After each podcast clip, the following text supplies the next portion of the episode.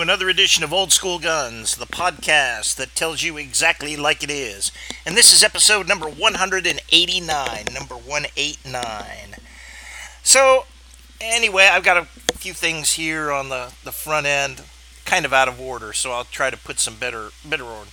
First of all, uh, there's this guy, Alejandro Mayorkas, who is a traitor a scumbag, an incompetent, whatever you want to say. I mean, he's he's awful. And he's responsible for Homeland Security, which includes border security, and he's awful about it. They tried to impeach him, but a couple of blockheads. And this is the problem when you only have this little tiny, slim majority. It only takes one or two guys to, um, you know, throw a wrench into the works. But anyway, he they failed to impeach him. Uh, this is the most clear cut case of an impeachable offense and just grotesque incompetence you can imagine. Uh, we have no idea who came in the country. We have no idea. And I mean, they're doing specials down there. Everybody kind of assumes, well, just people from Mexico kind of want to come over here, get a better life, or work for a while and go back. They're finding all kinds of people from all over the world are slipping in. We have no idea who they are. No idea where they are. If that isn't a security threat, I don't know. And yet, and yet our government wants to spend billions, and it'll get up to a trillion pretty soon, uh, helping enforce the borders of Ukraine. Hmm. That's pretty strange. I mean, even a country like Israel, which has a very tight border, and one would assume very excellent border security, um, one would assume that they would have very little problem, but we just saw this last fall that they actually have huge problems.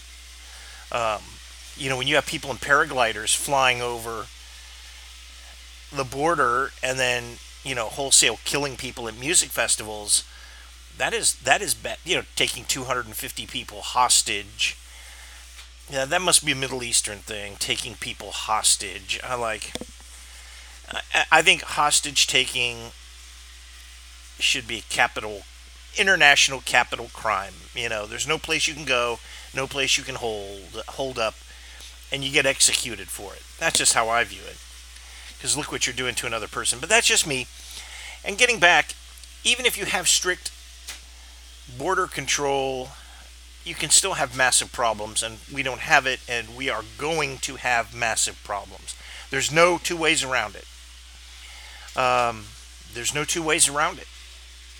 And uh, look at look at what happened in New York City. The cops getting beat up. That's just the tip of the iceberg. That is Joe Biden's new America, and he and his, you know, followers, his band of merry men and women, uh, that's the kind of country they're doing, and and they're the ones who just can't understand. They can't understand why this happens. That when you take you that if you give people all kinds of things, why aren't they happy? And uh, well, because you can't give them enough because they're greedy, and because they they're just here to get things, and so we're we shouldn't give anything to them except a ticket back to where they belong. Well, enough about those dolts. Of course, the NRA trial is still kind of going on. And you know, there's there's nothing really new there. We everybody kind of knew for a couple years now that Wayne LaPierre was sort of dipping into the money. Um, you know, and it's it's really not about the suits. I, I guess there are helicopter rides and and and a few other things. Compared to something like the Clinton Foundation, though, or Black Lives Matter, or some of these other organizations, the NRA is comparatively clean.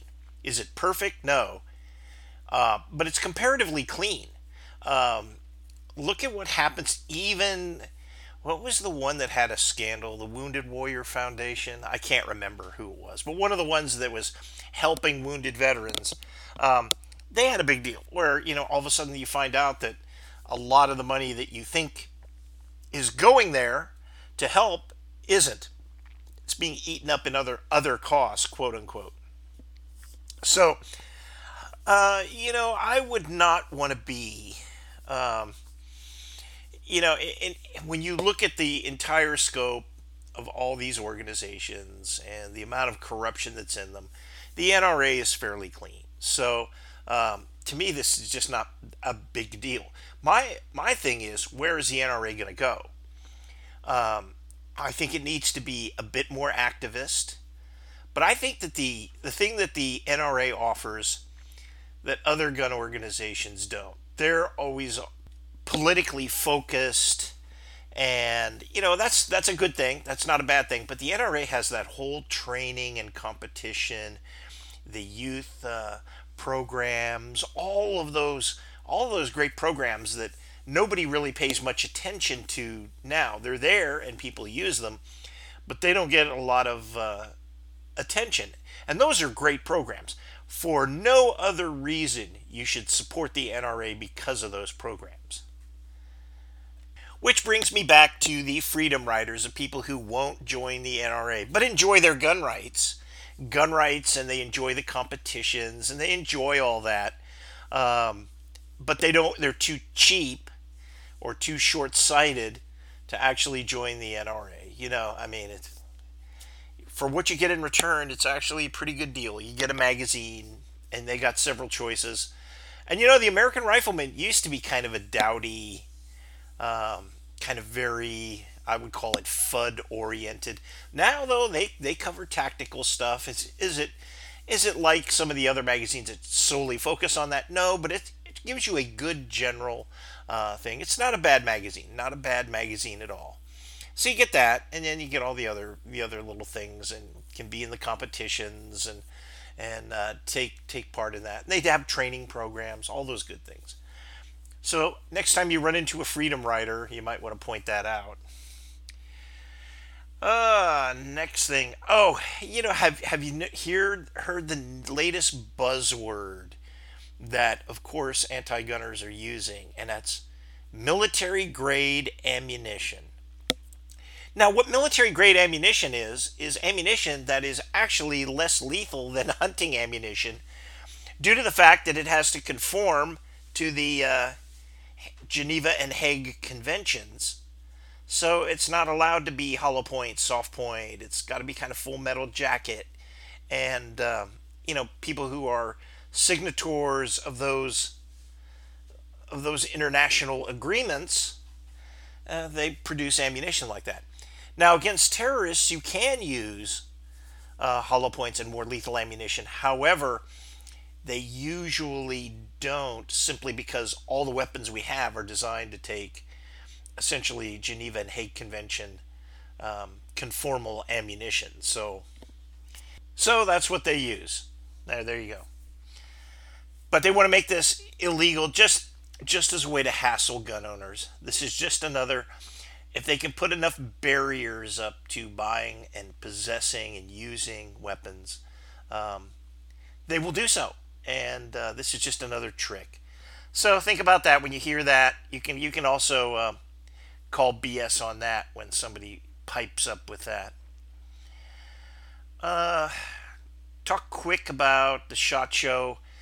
They, I don't really follow the shot show that much. There's always some big announcement, and sometimes it's real, and sometimes it's smoke and mirrors. Face it. Um, there's a lot of things that are announced at the SHOT Show that never seem to show up. Um, semi-automatic STG 44s are a are one. The STG 44 being the German first assault rifle looks very cool, uh, very cool gun. But you know, some people have wanted to put that kind of into the semi-automatic only production, and you know, it's been tried I think two three times now, and it's failed every time. So allegedly another company's even going to try it. We'll see what happens. But uh, you know there's a lot of things that come out at the shot show. And you know when it's a company like brownells you can pretty much count that they're going to put it on the market.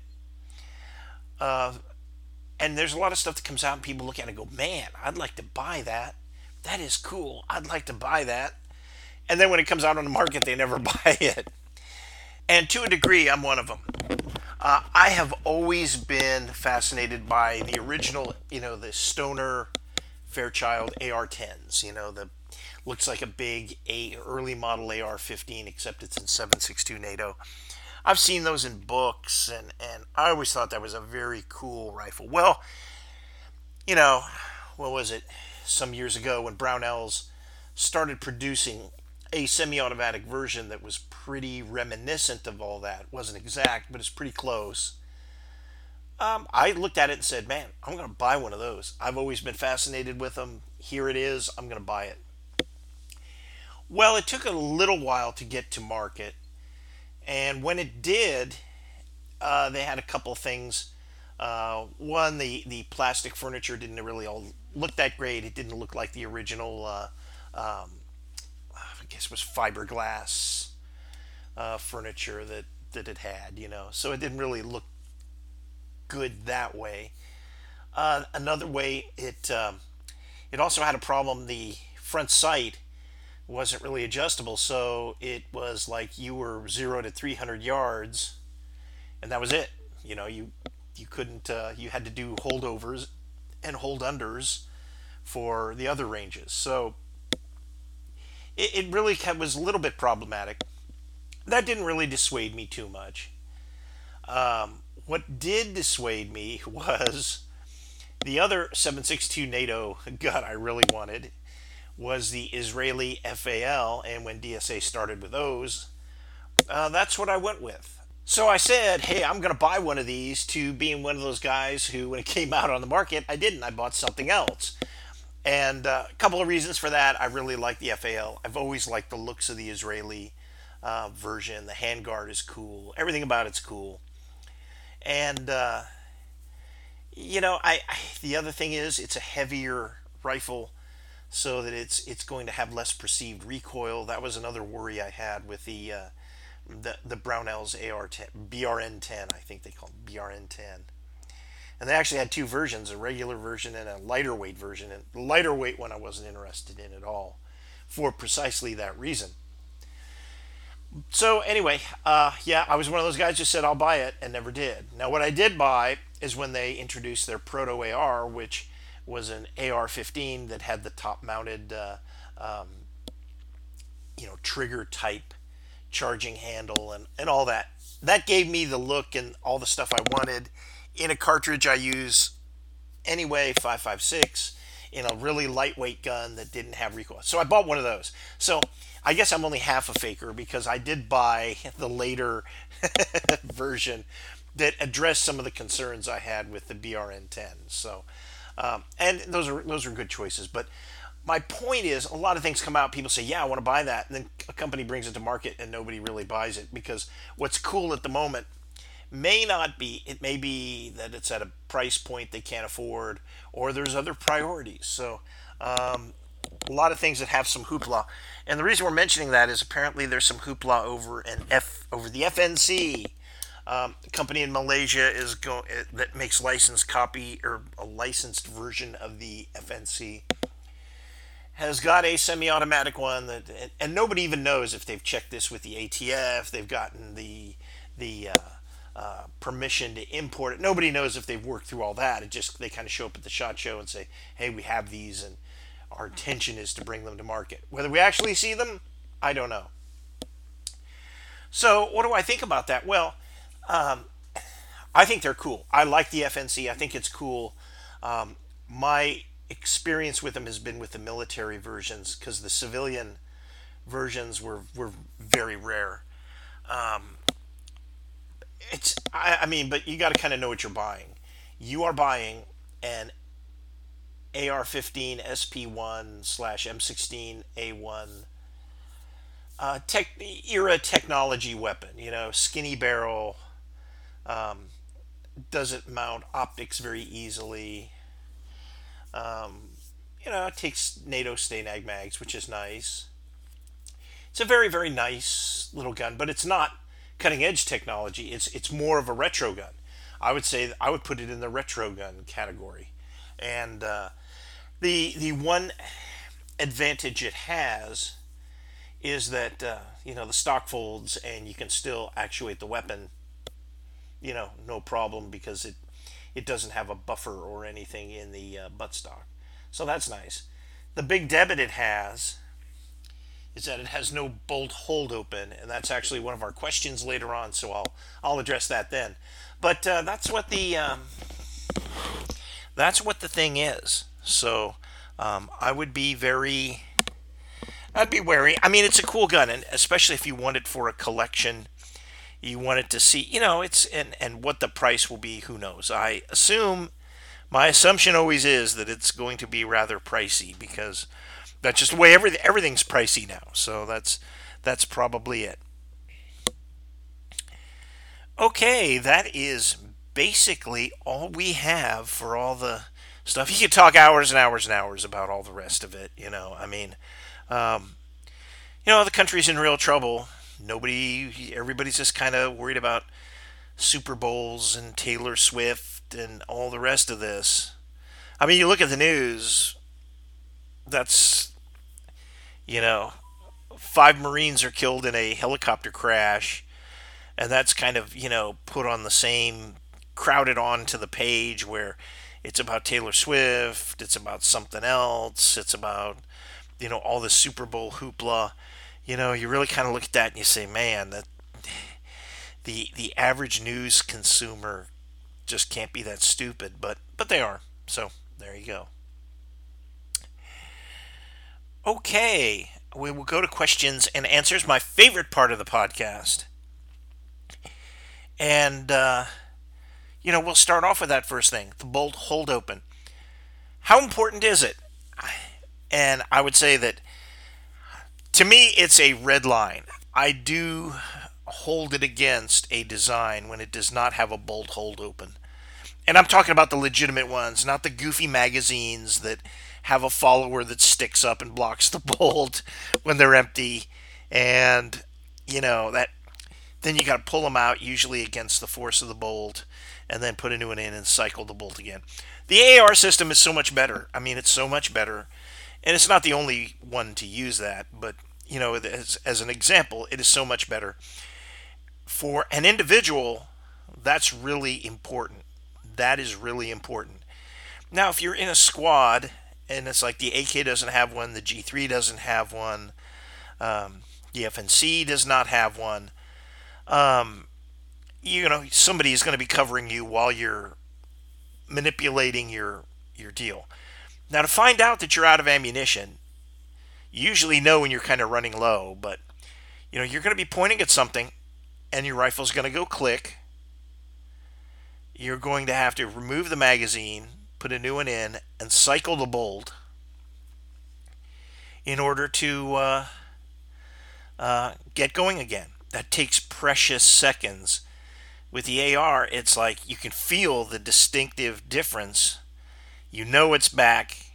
You pop the magazine, put a new one in, hit the button, and the and the bolt goes forward. Okay, that's a lot easier. It's about half the time of fooling with it. Now, I've seen guys with the AKs, you know, the, the using their uh, weak hand to reach under the rifle and cycle the bolt. That's all a bunch of. I mean, it looks good, and if you're good at it, you can make it look pretty good. I don't see that being very practical, especially in different shooting positions, using cover and things like that. Um, it just seems pretty ridiculous. Um, I've actually been a proponent of, and they hate this, but hey, while you're reaching under the rifle and trying to manipulate the bolt, um, I think it's faster to use your weak hand, push the rifle back into your strong side shoulder like you were going to fire, just take your hand off the trigger, manipulate the bolt, and then go back on the trigger. A lot. That just easier. These aren't DMRs we're talking about. These aren't sniper rifles. We're not. We're not talking about those. These are, you know, um, intermediate cartridge fighting rifles. So there you go. So the bolt hold open is very important to me as an individual user. I really don't want to have a gun that tells me, "Hey, surprise, I'm empty." You might have thought there were three or four more rounds in it, but no. And there are ways around it that are they're they're little in a in a civilian context. They're tougher to to uh, um, to execute, but yes, you can load the first four rounds or three rounds into your magazine as tracers, and that way they're the last ones out. So when you start seeing red or green uh, from the tracer rounds, you know, hey, it's time to time to switch, and that will give you a heads up. That's not a bad that's not a bad technique.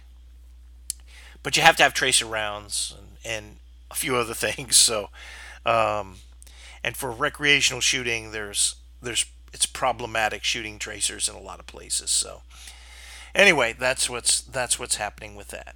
Bolt, bolt hold open is very important. Okay, number two. Why didn't U.S. police adopt semi-auto pistols after World War One, or for that matter, after World War Two? Uh, I think that there were probably several reasons. Number one, um, one of the great things about America is we got revolvers right.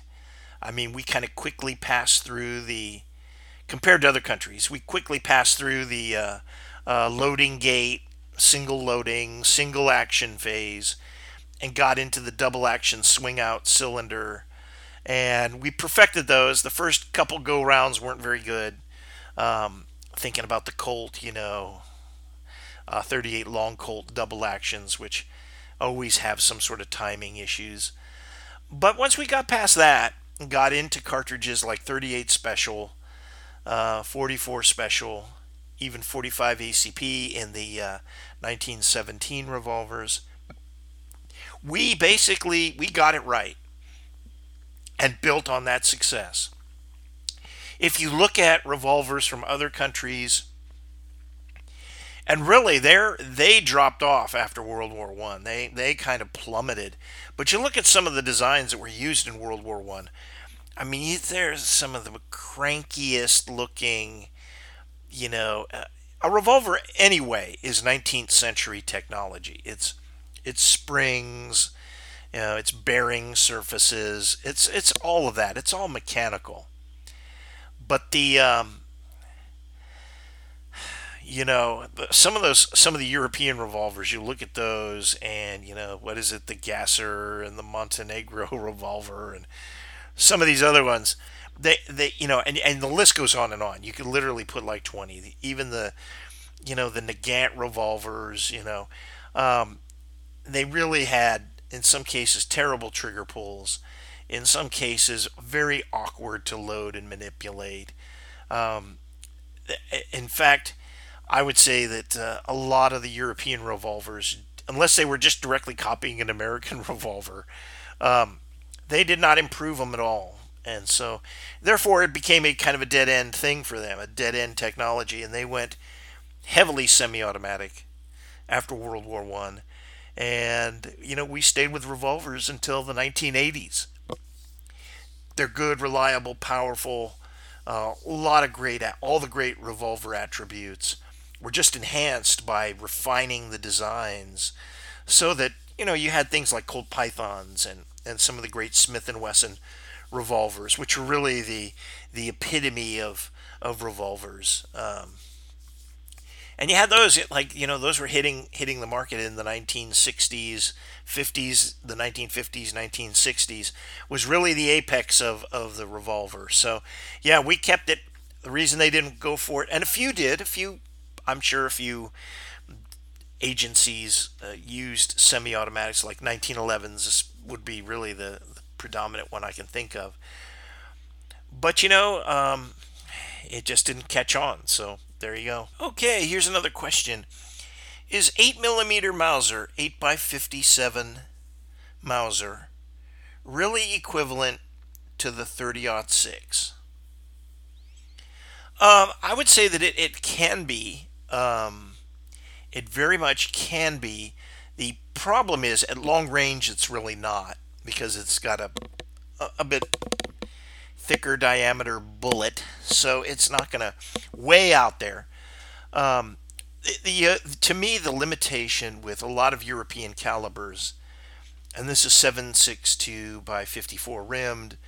This is 303 British. This is 8 millimeter Mauser. Um, and and there are others. You can add others to the list. Um, the the problem is that a lot of times we wind up shooting surplus ammo, which is old, and it's not meant for match quality. Where you know you can find pretty much match what we would what we would consider in the old days match quality 30 6 is pretty much available off the shelf right now. So even ppu makes really good quality 30 6 so uh, you have that. Now you say well ppu makes you know 8 by 57 mauser and 303 and they're probably pretty good. The other thing that that really hurts those foreign military calibers is the varying condition and manufacturing tolerances of the rifles. Um, you know, the fact of the matter is, U.S. Um, weapons in 30 6 from the 1903 to the 1917 to the M1 to the 03A3. Uh, you know, we had very high standards of manufacturing. The barrels are very were very very tight tolerances. Um, they actually shoot very very very well uh, compared to everything else, which is why you see them even after 80 years performing so well. Uh, you don't see a lot of variance in uh, land and groove diameter. You just don't. So, other countries, and you know, part of that is other countries weren't really making those those guns. They weren't, weren't making them at all. So, you know, it's very rare to find a military rifle in 30 6 that's non US. There were a couple in South America, um, and a couple of those may have even been conversions. And, you know, there was, I think, I may be wrong. I don't, I'm not sure that the FN 49, it may have had a sub, a small variant, a small number variant that was in 30 6, but um, it's just rare to find those. So, um, you don't have this, but 8 millimeter Mauser, you had lots of different countries making them, lots of different countries, you know, arsenally redoing them, on and on and on. So, um, you know that that also creates a problem. And you also, when it comes to 30 out 6, you really don't have. You had a few countries make it. Um, Turkey made some. Uh, Greece made some trying to think. I, I, guess Denmark might have made some because they use 30 6 quite extensively, but really not that not that much. There's not that much for uh, Korea used M1s, so they made 30 6, but it's not like uh, the other um, countries that we're using 8 millimeter Mauser. And I'm, I'm, I'm, I'm doing the Joe Biden thing here, but I'm trying to think. And, and you're thinking that, you know, it was produced in China, everywhere from China to Germany to, you know, all around the world. And so a lot of different countries made 8 millimeter. And, uh, you know, so you're, you're going to have manufacturing differences. And, you know, as cartridges evolve, there's always an evolutionary process whereby they come out and you know maybe they go from round nose to Spitzer, maybe they change the uh, um, the powder loading a little bit or the powder to accommodate a semi-automatic, you know something something like that. So um, a lot of cartridges go through an evolutionary process. 303 British being one of the biggest ones I can think of. So that's why you, you know, it's very hard to say that these other things are equivalent. Um, on a side note, though, uh, tomorrow is Red Dawn, Kansas. For those of us here in the area, and there's probably 25 or 30 participants going to be there. And uh, I am going to use my uh, 98K, which is a very late war example, still finally made. And I'm using uh, some ammunition I've never shot. So um, if if there are a bunch of, i probably have to take something else just in case there are a few duds. take some extra ammo, but yeah, I'm going to shoot surplus ammo out of a surplus gun, and because that's part of the re, the fun of Red Dawn, Kansas, is you you take out these guns that you never really have used except for just maybe as range toys or plinking, and, and just kind of put them through a little bit of a a course, you know. So that's that's what I'm going to do with that.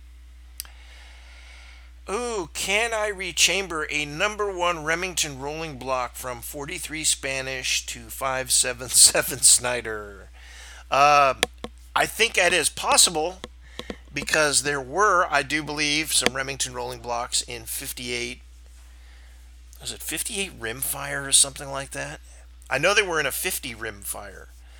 I, it may be possible, but it would be fantastically expensive and problematic to deal with the. Um, to my mind, the biggest problem with that is is the room in the receiver, which there probably is, but then you've got to accommodate the uh, extractor, and that may prove to be too too.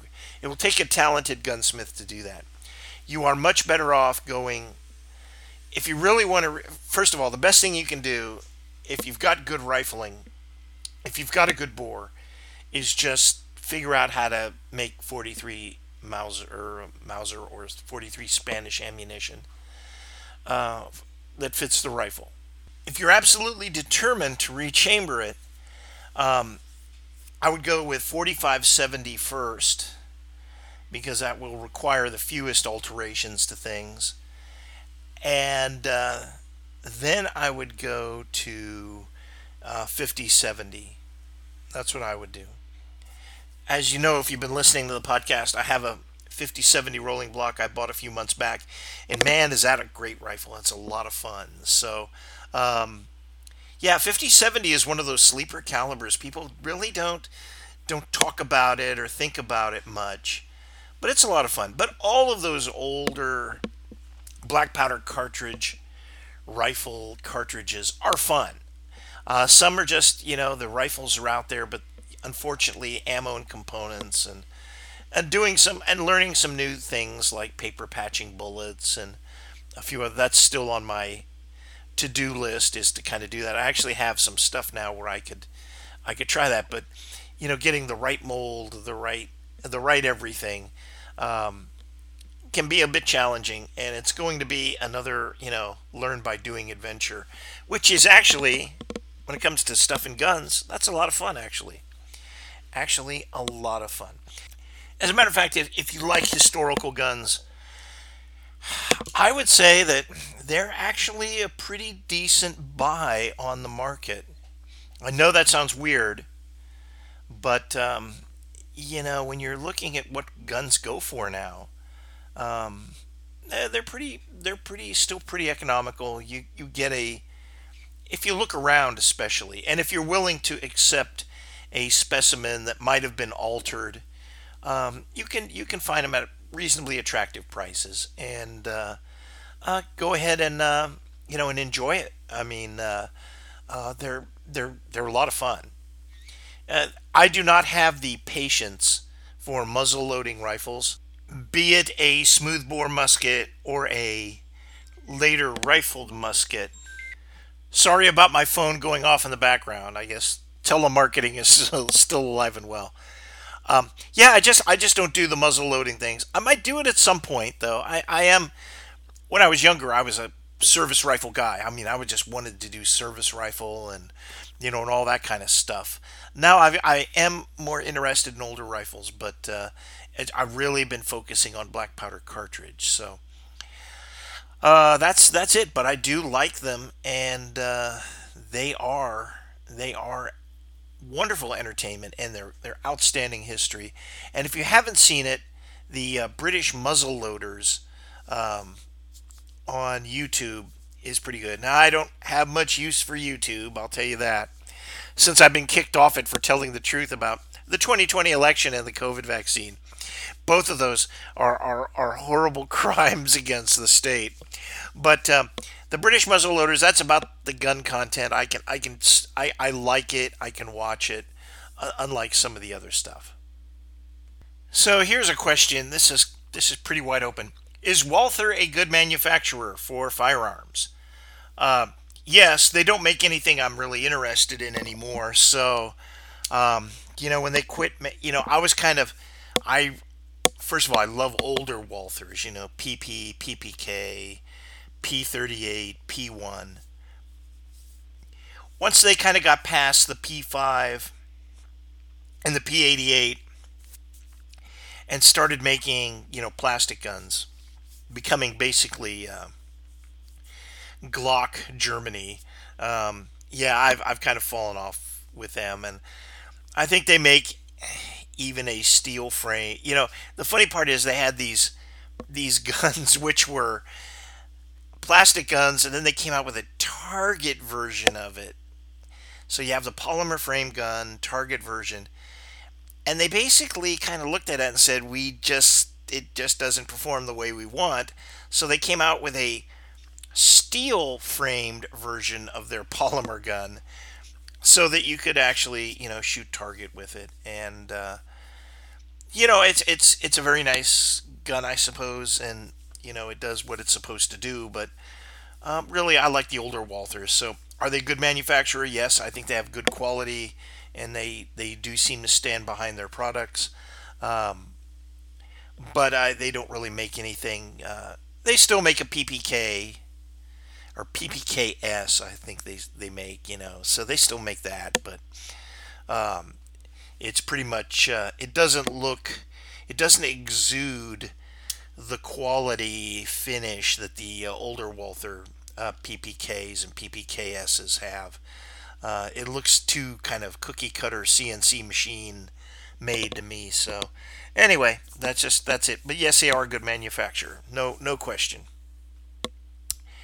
Why is the Browning High Power still popular? It's been reintroduced by a couple of companies recently. Well, because it's a very good design and because it is steel frame. I think that's part of its it's a steel frame, steel gun. It it may be considered heavy by, you know, modern quote standards, quote unquote standards, but um, it's robust, it's reliable, it's it has a good feel to it. Uh, it's balanced well.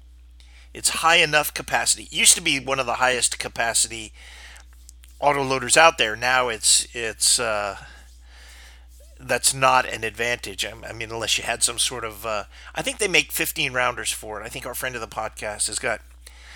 He, he was telling me about 15 round magazines uh, for it that do not protrude below the butt. And if you want to have some that stick out. I think you can go up to all kinds of things, but uh, it's a very good gun. That's that's why very simple. That's the ni- beauty of it. It's a very simple, nice gun. Um, you know, it is a single action only. It does not have a grip safety, so it's got the thumb safety, which is more than adequate, which is more than more fine than fine. But um, it's a very nice gun, and a lot of people have used it. A lot of people liked it. I think uh, I think Skeeter Skelton used one and really really liked it. Thought it was a great gun. So you know, Skeeter Skelton, the great gun writer of the 60s and 70s and 80s, uh, law enforcement guy. So uh, yeah, so he liked it. So uh, it's still popular, and I think there's there's a bit of a nostalgia thing with it, but I think that's also it also performs very, very well. So it's kind of one of those guns that those who know, know, and those who don't know, don't know. So, next question Do you prep? Uh, I am not a prepper as far as like the what you would consider the traditional prepper. Uh, I do believe you have to have stuff to uh, sustain yourself over over you know intermittent periods. And just this last winter, this last, you know, uh, uh, big weather we had in January, hey, I was actually snowed in at my place up in uh, northern Missouri. I was actually snowed in there for a couple days, and I had stuff that uh, that made it work, you know. And uh, fortunately, the power did not go out. But if it had, you know, I had you know an army mummy bag and a few other things that that I've accrued over the years, and those things will work. Uh, they will work. Um, you know, keep you warm. So, um, and there was other other ways to cook and, and warm things. So, um, you know, I, I would not consider. I do not have like 800 rolls of toilet paper and you know hidden in all my closets. I don't have all that, but I do have. Um, you know, supplies to get me through something like a snowstorm or some other some other uh, catastrophe where you know my mobility is limited. So that's that's about it. I'm not very exciting. I would refer you to there's prepping podcasts. There's all that, and, and you can go to the level um, of that that you wish. You know, that's the that's the deal. Okay, here is another question which is interesting. I would like a simple low cost DMR. What are good options? Uh, DMR designated marksmanship, designated marksman rifle, not marksmanship, but marksman rifle. Uh, a marksman rifle is going to be a bit more of a precision rifle than obviously the open sighted battle rifle or, or uh, intermediate cartridge rifle. And it's I mean, implied there it's going to have some sort of a, an optic, a magnified optic. So I, I would say that you know, depending on what you, let me let me go back a, a step. Um, if you if you believe that you have a threat that's going to be more than 100 yards away the legal grounds of engaging that target is something you should check very carefully because even in a lack of rule of law uh, situation, when rule of law comes back, they may investigate who was shooting at who and and uh, seeing how that transpires. But putting all that aside, you want to be able to hit and maybe maybe it's marauding coyotes maybe it's like hey i need to i need to basically uh, um, go to war with these things because i've got a chicken coop and i've got other farm animals that will become you know my subsistence and you know so you know there's a lot more on the line than than just nothing you know it's not just target shooting so i would say you can you can there are low cost um, bolt action rifles in great calibers uh, I mean, are they super sexy, super cool? Are they going to make movies about them? No. But they're very effective and can do that. That's one of the nice things about precision rifle um, and, uh, you know, that, that whole precision rifle fad or phenomenon that, that has happened. You know, some of that technology has, has filtered down even into, you know, the uh, Savage Axis and the Ruger uh, American, and, and some of these, you know, what we would consider to be kind of the lower cost. And the techniques of, you know, what, of, of the uh, synthetic stocks, you can even upgrade older rifles um, and improve them. So, you know, that's one way to go. You know, go down to your local gun shop, look for used bolt action rifle, and then um, do a little research and see if you can get the kind of things that would upgrade it that might be a way to go.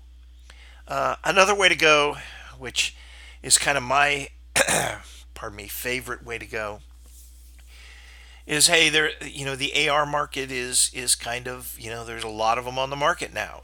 I won't say the market's flooded, but there's a lot of 20-inch ARs out there on the market. You don't have to buy the the highest end manufacturer, but you can buy a 20-inch AR and put some sort what put the optic of your choice on it and your budget. And you have a DMR rifle there basically. You've, you've got a good one.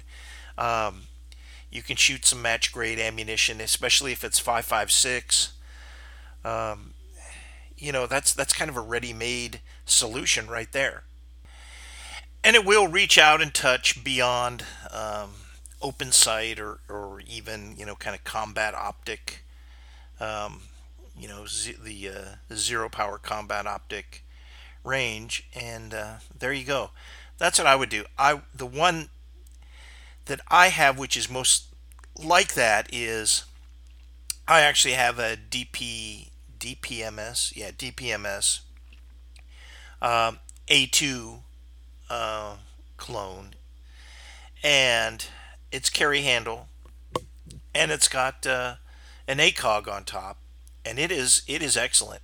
Now a lot of people, the funny part is a lot of people go, man, that's mounted too high, because that's what they see in the gun press, and that's the conventional wisdom.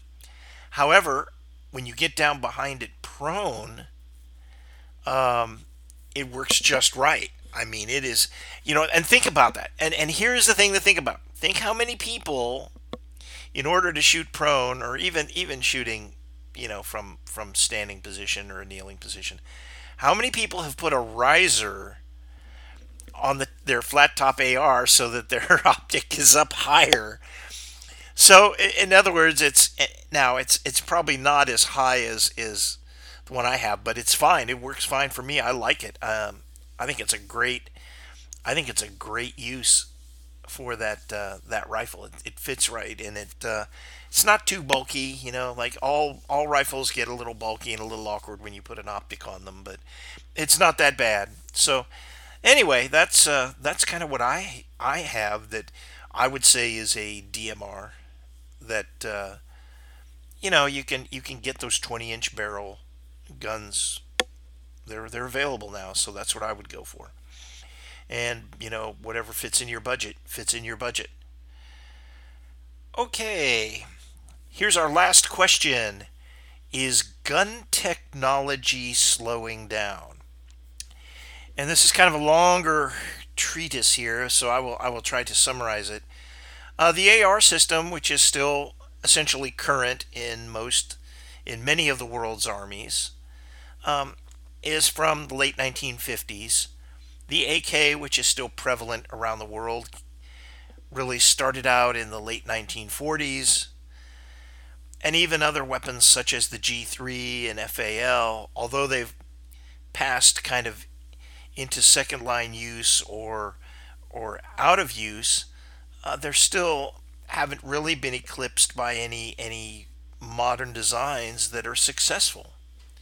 And it and, and parenthetically, it was the SCAR, you know, so I would uh, I would sit there and I would say this happens in history.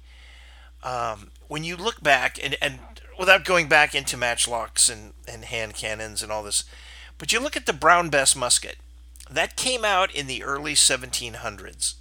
Now it went through some tiny, you know, kind of developmental changes, but it didn't really pass out of service until the early 1840s, and that's the flintlock version.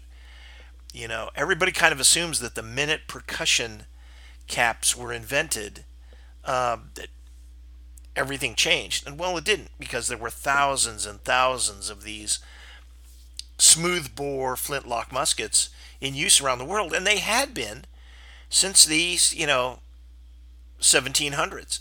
So the the Brown Bess was actually in service uh, 130 years, probably. Now, granted, it changed slightly, and they made her long. Some that were longer, some that were shorter, and some that were in the middle. And I think they decided on the ones that were in the middle. Um, but the basic thing of smoothbore, flintlock, musket, there was about 70, anywhere from 69 to 75 caliber. Those that was standard around the world for well over 100 years. So that you know that's where technology just absolutely stopped and just kind of you know they kind of refined things. Then you look at like say Queen Victoria's reign. I think she started in what 1837 or something. Brown Bess is still in use. Now, granted, it's slowly being replaced, but it's still in, in pretty widespread use in the British Army anyway. And uh, you go from that to she was she died in like 1901 so she was already on the when she died she was on the second iteration of the bolt action magazine rifle they went from lee metford to lee enfield i think so um, you know that's a big deal go look at a go look at basically the uh, smle which came out a little bit later, a little bit after she died. Look at that in a Brown Bess and realize those things were probably 70, maybe 75 years apart. And you go, wow, that's a real inclination because in the in the the in between those two, going backwards, you have the Martini, you have the Snider, you have the you know the Enfield rifle muskets. Uh, you have the you know the actually the percussion smoothbore musket which replaced the Brown Bess, then the Brown Bess. So you're look, you're looking at an iteration of, of probably um, at least seven seven or eight firearms in there that that happened. So that's like almost like every if you just kind of average it, it's almost like every 10 years something something newer was was popping out. We haven't had that kind of thing. They've tried, but they really can't there really isn't the technology breakthrough. The breakthroughs have been in sighting systems, uh, ammunition,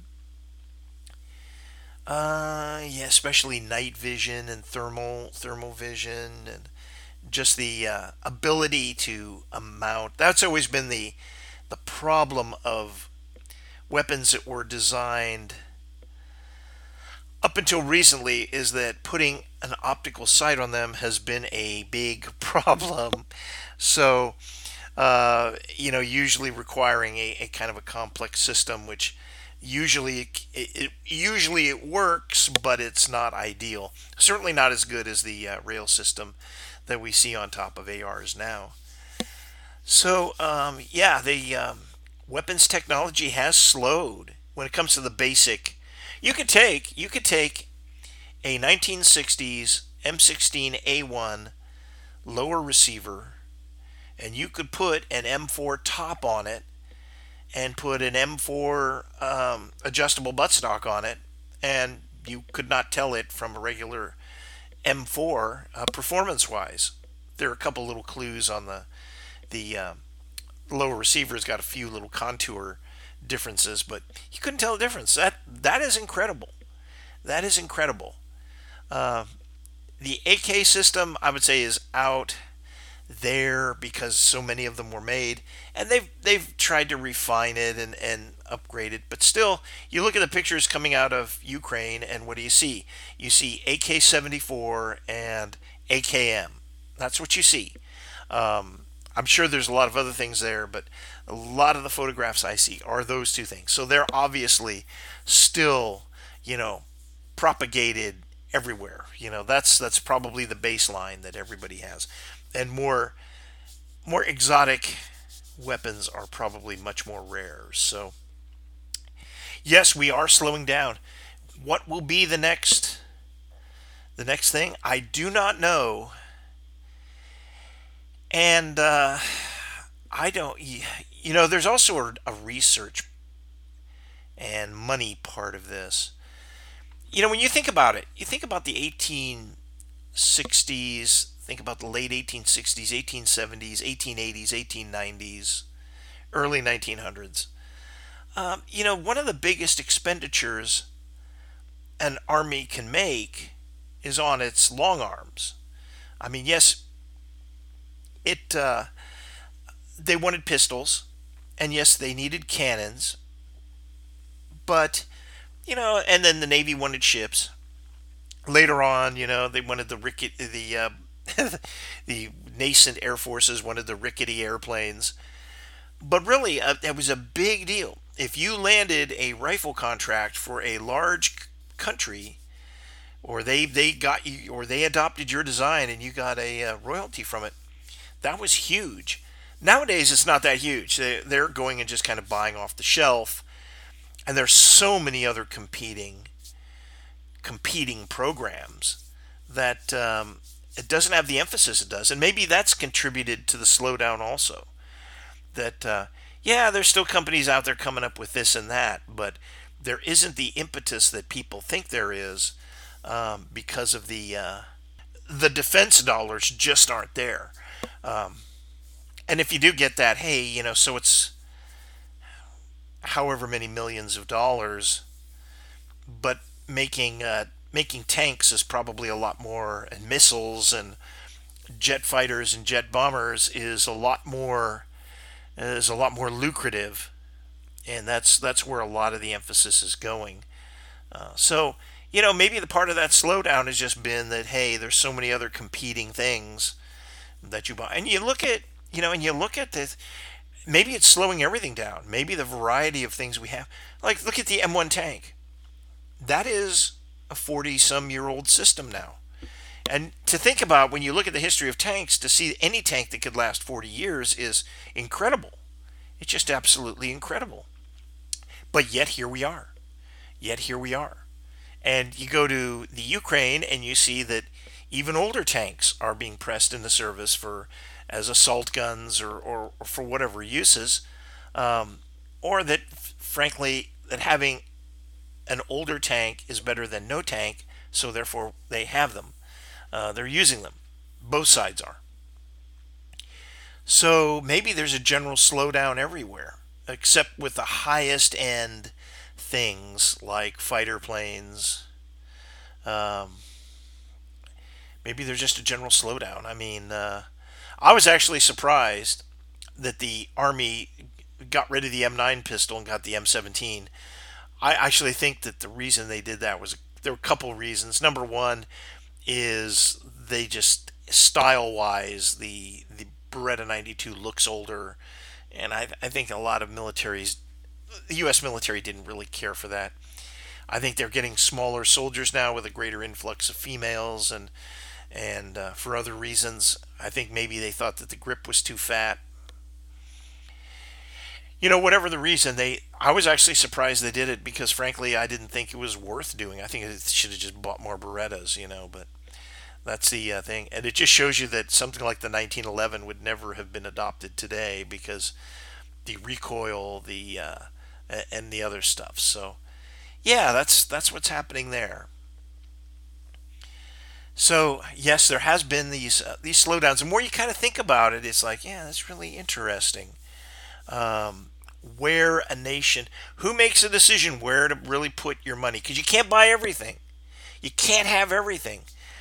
So the prioritization, um, which is driven by, should be driven by doctrine of how you're going to fight. That'll tell you what tools that you actually need, and what you're th- balanced against what your threats are.